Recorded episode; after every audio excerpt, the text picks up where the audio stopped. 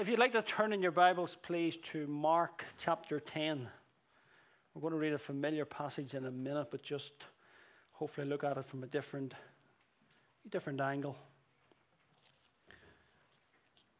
Mark chapter 10. I'll give you the verses in a moment.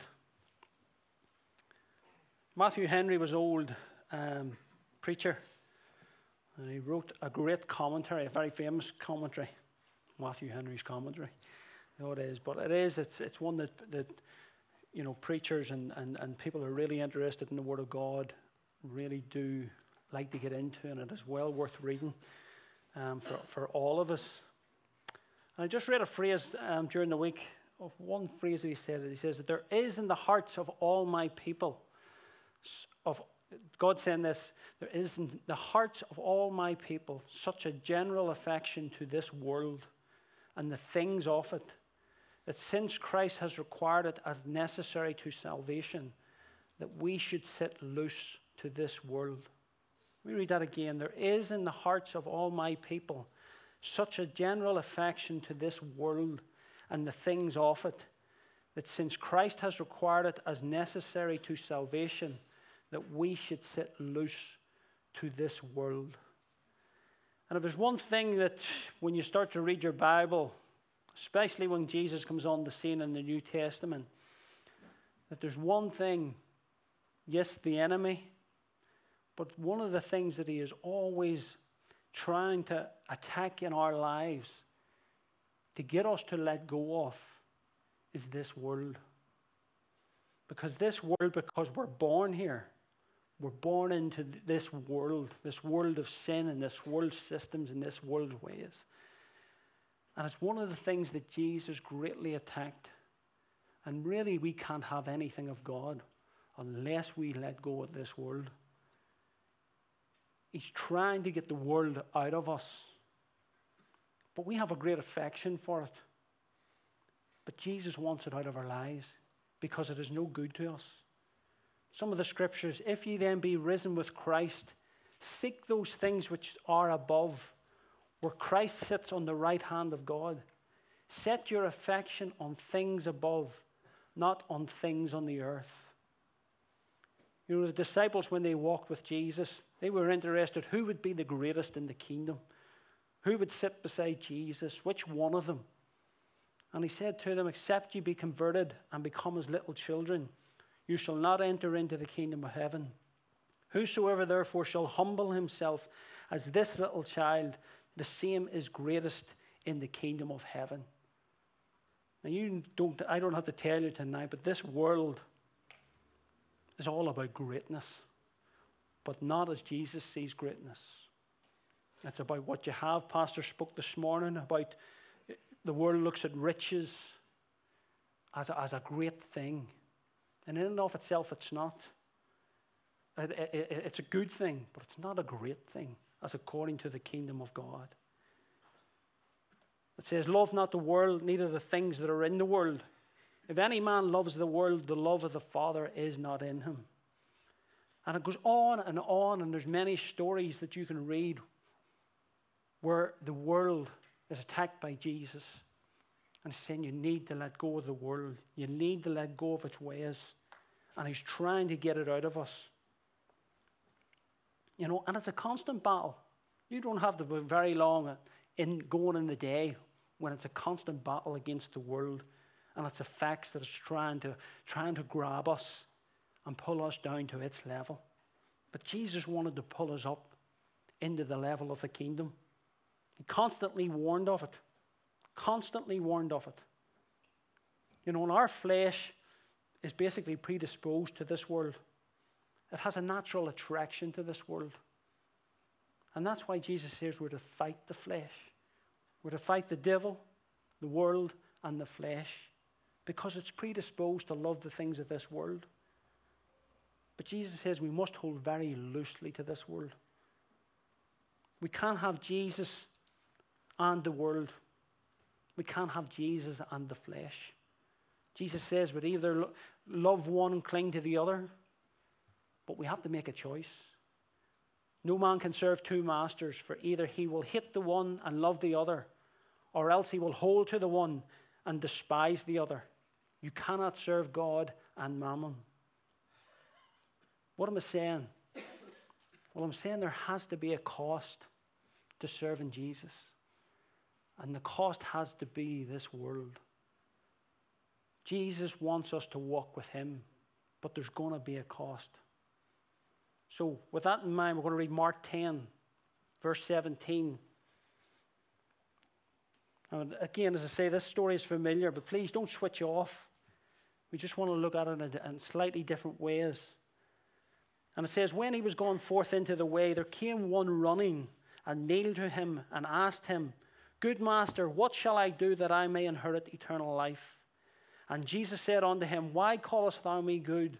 There is none good but one that is God.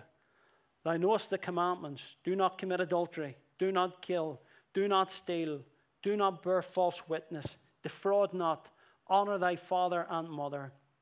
And he answered and said unto him, Master, all these things have I observed from my youth. Then Jesus, beholding him, loved him and said unto him, One thing thou lackest. Go thy way, sell whatsoever thou hast, and give to the poor, and thou shalt have treasure in heaven. And come, take up the cross, and follow me. And he was sad at that saying, and went away grieved, for he had great possessions. God has put eternity in our hearts. It's there.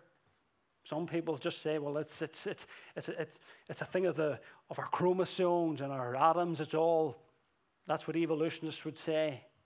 But God has put eternity in our hearts. He has predisposed us to look to eternity. You know, you go all over the world, unless they're hardened atheists, it doesn't matter even within religions, they have this thought of an eternal life, as a life after death. It's, it's inbuilt, even in false religions, but that bit that's inbuilt, there's something else. There's something more.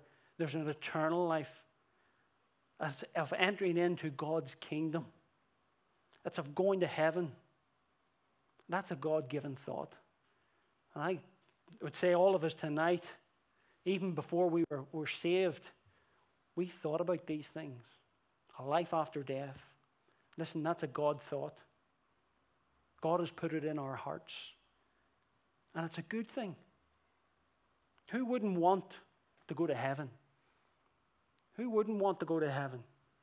Again, there's people, you know, that in their arrogance and in their thoughts would sort of say, oh, well, I want to go there, all the, all the fun's in hell.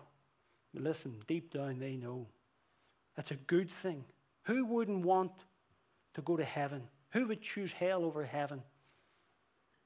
There's none of us that's going to choose hell over heaven when it comes down to it. You know, the thought of, it, of joy and peace and release from pains and hurts, Uh, our spirits set free, and feeling that freedom that only Christ can give. That is to be sought. That is actually within us. God's saying, I have an eternal future for you. And this is what it is. People want that joy, they want that peace. And it is something literally and enthusiastically to be desired. And this is what we see with this young man. As we see it played out in his life, we just make a few comments. I want you to look at his approach to Jesus. And when he was gone forth into the way, there came one running. He came running to Jesus. Now, when you think of eternal life, it's something to be enthusiastically desired. And this young man ran towards Jesus because he knew Jesus had something that he wanted. What a promising start for this young man. He came running. You know, this young man was a ruler in, in, in, in the, I think it was in the Sadducees. And he wasn't worried about what they thought about him because he came running. He wasn't worried about their thoughts. He says, I want what Jesus has. I have seen something that Jesus has that I want. He wasn't worried about what people thought about him. He wasn't intimidated by the crowd because there was a big crowd around. Jesus was in the way, he was out walking, but he came running to him. the thought of really knowing eternal life, he thought, this is something I want. So he ran towards Jesus. So his desire cannot be, cannot be faulted. What else did he do? He kneeled. He came running and he kneeled. This is even more encouraging for this young man. You can see him coming with that enthusiasm, running and kneeling at Jesus' feet. When you kneel to someone, what are you saying? He was kneeling before Jesus and he acknowledged Jesus' authority. When you kneel before a, a king or a queen, you're recognizing their authority. And this is what this young man's doing. He's kneeling before Jesus' authority. He's showing his respect for him. He's showing his willingness to hear what Jesus is going to say. He's saying, Lord, I want to hear. And also, kneeling, he's saying, I'm, I'm, I'm ready to hear what you're going to say, and I want to obey. This is what kneeling means. He kneeled before Jesus. And then he knew what his need was. He said, Tell me what I must do. What shall I do that I may inherit eternal life? This is getting even better. I, you know, I don't know a preacher in the world wouldn't, wouldn't look forward to this. People running the church, kneeling down at the feet of Jesus and saying, What do I need to do? I don't think there's a preacher would turn that down. He knew what his need was. What must I do that I may inherit eternal life? He had concern about his future. You know, when I look around today, and you see it as well as I do, in the society that we live in, there doesn't seem to, on the face of it, be an awful lot of concern about, your, about people's future. People don't seem to be concerned about their eternal future. It seems to be we live for today. For tomorrow, we don't know what comes. We're going to live, drink, eat, and be merry, and we'll look after tomorrow when it comes It doesn't seem to be a big concern about the future. And that's a sad thing. This, this man knew he had need. He knew he needed eternal life.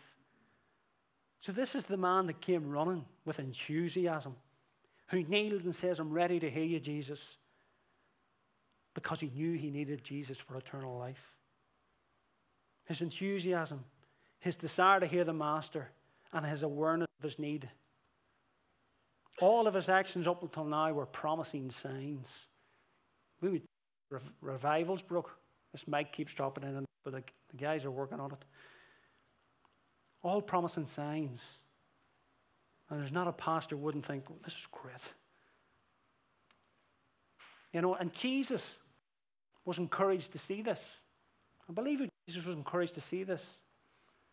But then Jesus begins to show him the steps to eternal life. And it's okay coming with enthusiasm and kneeling and saying, I'm ready to hear. And I know my need. But Jesus brings him along that little bit more. In verse 19, he talks about what he, what he has to do. What he's, he starts to talk about the commandments. He says, Do not commit adultery, do not kill, do not steal, do not bear false witness Defraud not, honor thy father and thy mother. And he answers and said unto him, Master, all these have I observed from my youth. Now, whether he had kept them all is another matter. But his heart's right. He wants to do the right thing. His desire's right. He wants to fulfill, as any good do, the law of God. And he's pressing in, and his heart's right. This was his intention. So he was trying, but it wasn't enough. It was a good step, but it just wasn't enough. And people today try to enter heaven, and it's all about what they can do. I want to do this, and I'll do this, and I'll try this, and I'll try that. I remember before saving myself, it was try your best to keep the Ten Commandments. And Jesus will, you know, he understands. And I did, I thought that myself until I found out the truth. And that's the way I thought. And so many people today think the same. They try to work their way into heaven. And yes, some of them are very, very sincere. And they want it. But it's just not enough. Jesus then went on to say to him, You lack one thing. One thing thou lackest. You can still see his enthusiasm. He's thinking I'm very close. He's all the boxes ticked. Just one more. And Jesus says, You lack one thing. And then uh, it's interesting because when you read this in, in the other Gospels, it says that after he had spoke to him that Jesus loved this young man.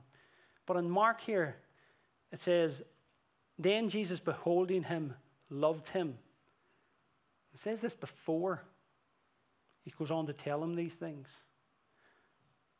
And I think that's interesting.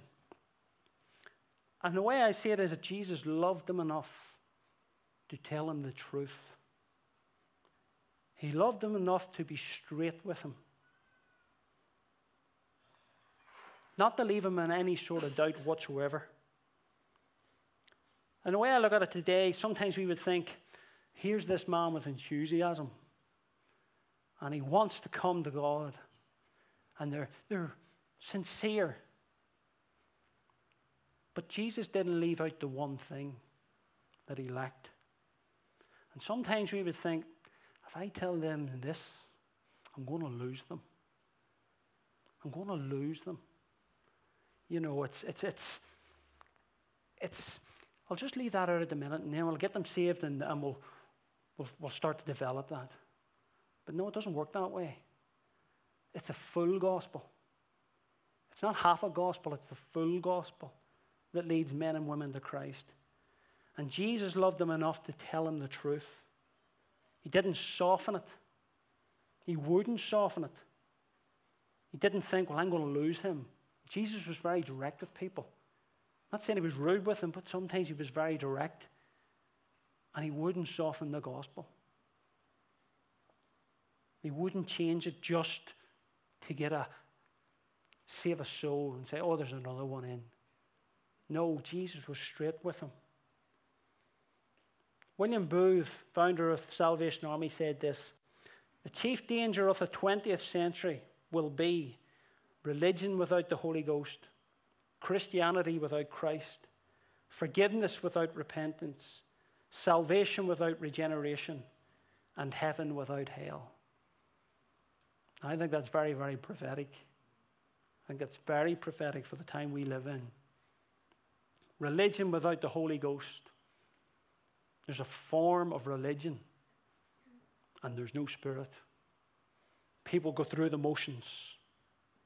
A, B, C, D, and E, and God will love you, accept you into heaven. And there's no power of the Holy Spirit. It's a man made religion. We go forward and we have all of our programs. I'm saying there's anything wrong with programs as long as they're filled with the Holy Ghost. But we don't want that type of religion. We want a spirit filled religion. We want to be filled with the Spirit and move with the Spirit. Christianity without Christ.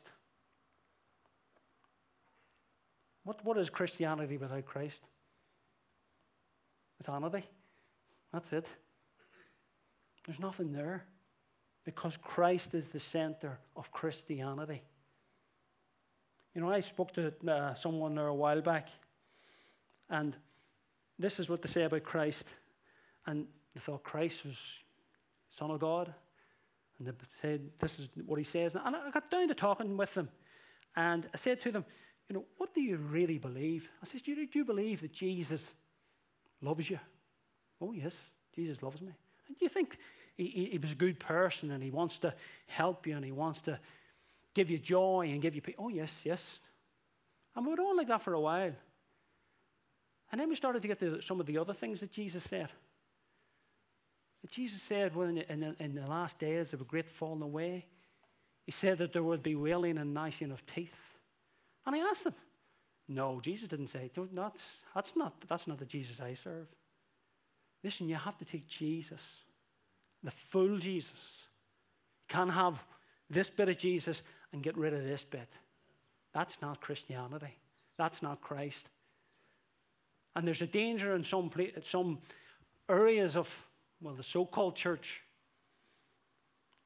where Jesus making mine, Jesus loves me. This I know, for the Bible tells me so. But the hard sayings of Jesus, the things that Jesus was saying to this man, oh no, I don't want any of that. That's not Christianity. Forgiveness without repentance. Forgiveness without repentance.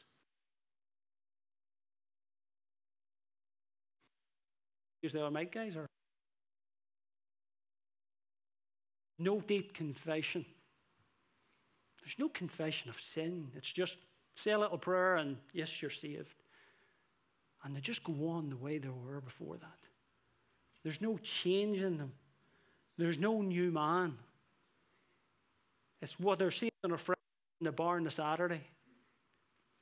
Listen, that's not forgiveness and that's not repentance. Repentance is a total turnaround. Yes, I understand that over time Jesus continues to sanctify us, but there has to be something within us that says, I am different. Some of you can testify. Remember the, the time I got saved, and, and that particular night, and I got up the next morning and I couldn't have told you an awful lot, but I knew something was different. I couldn't have probably told you an awful lot of what it was. I knew Jesus had done something in my heart, but I knew there was a change. I knew there was a difference. I knew that God had saved me. He had heard my cry for repentance and He had forgiven me. And sometimes it's just read that out, you're saved. You've got to be careful. There has to be repentance. Salvation without regeneration. There's no change. Life's just the same, and the old man still reigns. That's not salvation. That's not regeneration. That's more of the same. More of the same. And heaven without hell. Jesus has taken me to heaven, but he would never send me to hell. Well, Jesus disagrees with that because his word tells us that. There is a hell and there is a heaven. And we're either going to go to one or we're going to go to the other. People don't like talking about hell. But this is what it is it's the full gospel. It's the full gospel. Jesus didn't hide, hide that he lacked because he loved him. He didn't hide what he lacked because he loved him. He told him he lacked because he did love him. Jesus loved this young man enough to tell him the truth. Because if you don't know you're lost, then what are you looking for? And Jesus told him the whole truth. He says, You lack something, and I'm going to tell you what it is. And you can't come to Christ unless you go through these stages. So, all of the gospel is good news. It's a complete picture. You know, there's nothing worse than you get that thousand piece jigsaw. You all the pieces in, you think, there's a one bit missing. It's terrible looking. There's no picture. But the gospel is a complete picture. And we have to give the complete picture. What did he say to him? Verse 21 Go thy way. Go thy way. And sell Go thy way, sell whatsoever thou hast, and give to the poor, and thou shalt have treasure in heaven. And come, take up the cross, and follow me. Jesus asked him for something. Because what you see here is this young man was happy enough doing. But Jesus asked him to give. Jesus asked him to give. And he was happy enough doing as long as it didn't cost him anything. But Jesus asked him to give and to give all that he had, to give all of his wealth and all of his money. Jesus gets right down to the problem. And until they get right down to the problem, really, with the problem can't be dealt with. Because what Jesus actually really behind it all asked him for, he asked him for his heart. Because his heart was for his money, his heart was for his goods His heart was so involved in it. Jesus asked him for his heart. Because money really has no life of its own. But this young man's heart was wrapped around his money. You know, we sing the songs, Lord, you have my heart. I surrender all. And I want to challenge us tonight. Are those things really true? Maybe the Lord's been asking you for some things. Maybe He's been asking you to surrender some things. And yes, being in the human and, and we struggle with that at times. And it's like the Lord has to wrestle us for them. And it's like we're struggling with those things. And the Lord wrestles with us and says, Listen, I want that. I want that. Give me that. You want what I have, you give me that. And these things are true. Over the years, we have had times where we've had to give things up. You know, I was thinking was today, and I was thinking about Pastor David, and I was thinking about Pastor Yule there as well. And you know, they've they've pastored full time for years. You'll not so much now, but still preaches and stuff. And the things that they had to give up for the calling of God in their lives. Probably should ask Sally what they've had to give up and Barbara. Because they've been on the other end of it. Some of you, you know, you phone him at 2 o'clock in the morning, he's out the door, down visiting you. Sally's sitting there, he's away again. but that's, that's the calling of God. And there has to be sacrifice, and they've had to give things.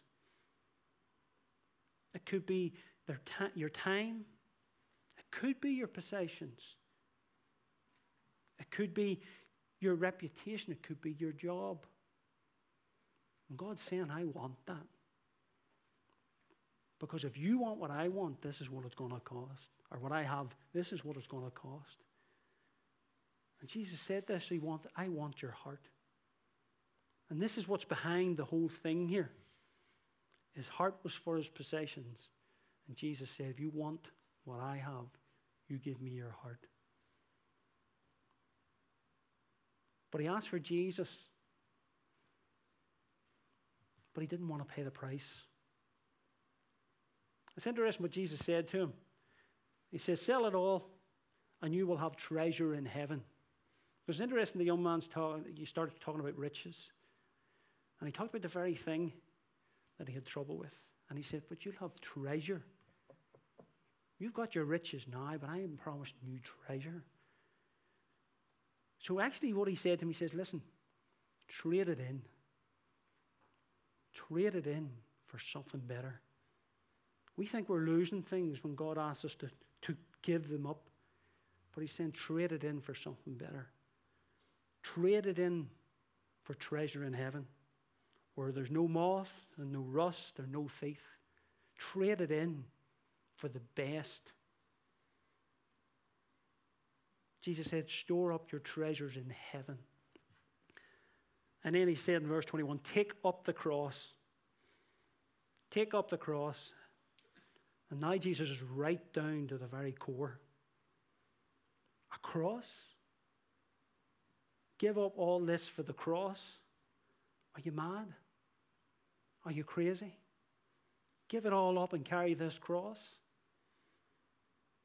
You know, some of us have been Christians a long time, and some of the hassle you get, some of the hassle you give sometimes, but some of the hassle that you get and you think, is this all worth it? And you're sitting there and somebody says something to you and they get offended and, and you, they go off and one. And you think, what did I do wrong there? And you think, is this worth it? But Jesus says, carry the cross. Carry your cross. This is part of the price. So Jesus right down there, this young man saying, Well, I thought I could keep my money and, and, you know, just go on and have all of this. And I thought, you know, it'll be hassle free. But listen, is it hassle free? You don't have to answer that. You can answer it yourself. At times it's not. But then he goes on to say, and follow me. Follow me. Now remember, the young man kneeled before Jesus. And the kneeling is, I'm ready to hear what you're saying. Because you have what I want. And I'll do what you want. But I came right down to it. And Jesus says, Follow me.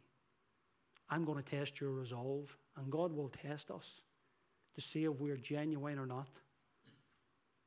You've bowed before me. Now follow me. Hear me.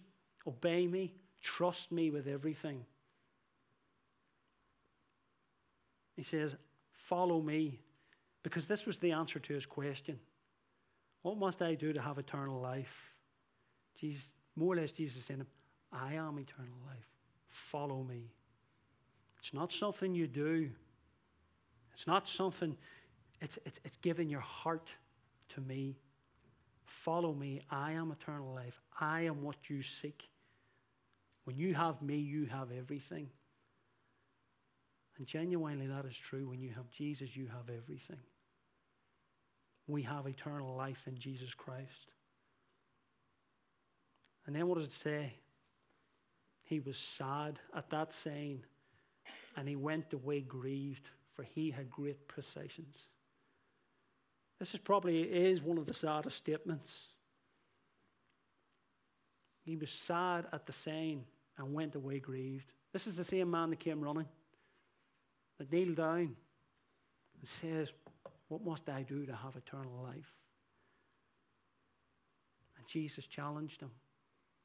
Remember, Jesus loved him and he wanted him to bring him into his kingdom, but he couldn't let go. He couldn't let go of this world, he couldn't let go of it. You know, many want Jesus and they want what he, they want what he has to offer. They like the sound of it. That's why I was saying eternal life sounds great, doesn't it? Something that's in us and it's to be desired. But they're unwilling to pay the price. Listen, we're only trading in for something better. Because when we get a glimpse of Jesus, we realize what was that price I had to pay? I'd pay twice that, ten times that, a thousand times that, a million times that, because Jesus is worth it. And this is what we need to see that Jesus is eternal life and he is worth it. He was happy doing as long as there was no cost. This young man was so close, so, so close. He could look Jesus in the eye, he could touch his garments, he could see his complexion, he could see the color of his eyes, and yet he ran away sad so close to eternal life. Paul talked to King Agrippa. King Agrippa said, Almost thou persuadest me to be a Christian. Almost, but you're not there. And this young man was so close and never made it. Church almost is not enough. When you're out witnessing, listen, give the full gospel because it's the only way to the kingdom, it's the only way to Jesus. It says he was grieved.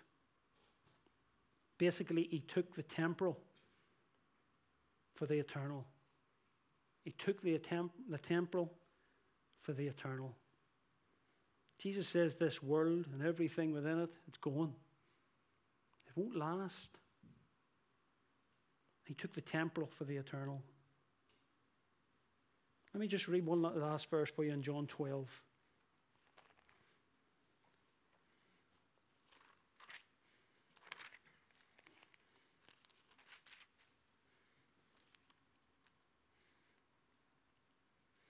Just in verse 20. It's interesting what Jesus says here. And there were certain Greeks among them that came up to worship at the feast. The same came therefore to Philip, which was of Beth- Bethsaida of Galilee and desired him, saying, Sir, we would see Jesus. Philip cometh and telleth Andrew, and again Andrew and Philip to tell Jesus. And Jesus answered them, saying, The hour is come that the Son of Man should be glorified. Verily I say unto you, except a corn of wheat fall into the ground and die, it abideth alone. But if it die, it bringeth forth much fruit. He that loveth his life shall lose it, and he that hateth his life in this world shall keep it unto life eternal.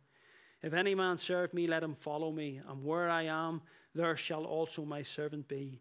If any man serve me, him will my Father honor. Did you see what Jesus said there? These men said, We would see Jesus. And Jesus then went on to talk about Dan. He went on to talk about dying to our own lives, hating our own lives. He talked about serving Him. He talked about dying. If we're going to serve Jesus and if we're going to see Jesus, then we're going to have to die to self. We're going to have to die to this world. Because listen, this world is dying, and you, listen, you see that as well as I do. This world is dying. But we want to see Jesus. We want to see Jesus. This man was so close and yet walked away so sad.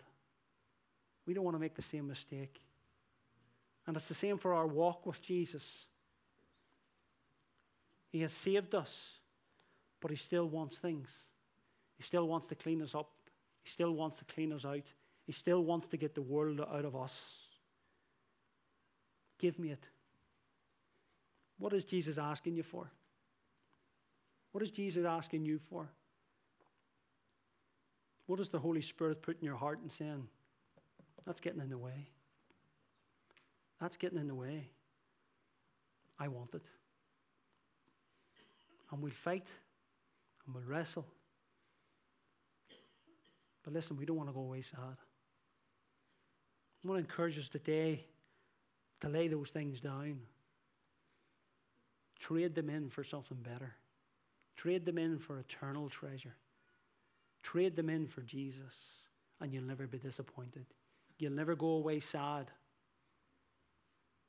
You'll be rich, very rich. Pastor spoke this morning on the riches of the kingdom. You'll be very rich indeed. What is it he's asking you for? You know, maybe in your heart, I need to sort this out. Lord's putting his finger in this. What must I do to inherit eternal life? Jesus said, Follow me. Are we followers of Christ? Then we've got to lay these things down. Times it's not easy, but God gives us the grace to do it. God gives us the grace. And then when it's gone, we think, I don't even miss that because we've got something better and something greater. God wants to get the world out of us. And He wants to give us Himself.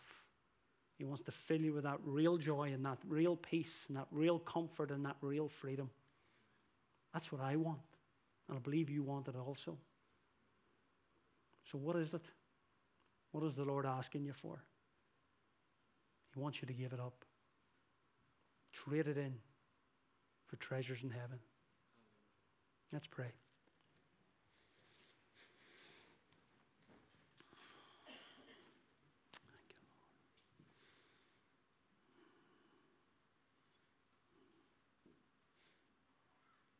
Father, we thank you for your word, Lord. We, we thank you for its challenge to us, Lord God.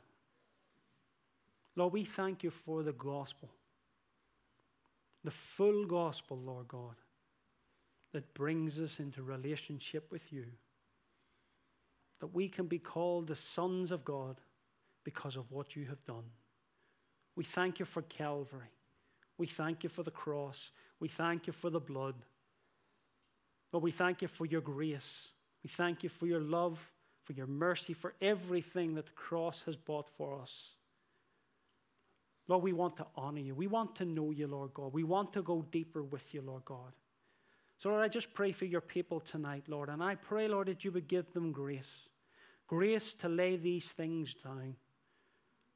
Grace to lay them down, Lord God, to get them out of the way because, Lord, they're worthless. Lord, the world puts expense on them. The world thinks they're great, Lord. But Lord, they're nothing compared to treasures in heaven. Lord, touch your people tonight. Lord, what you're asking them for, I pray that you would enable them to lay it down. And that, Lord, that they can walk forth into greater freedom, into greater joy, into greater peace. And Lord, your name would be glorified and honored. Bless us tonight, Lord. We thank you for this day, Lord God. We thank you for we're found in your house, Lord God. We praise you and we worship you in Jesus' mighty name. Amen. Amen.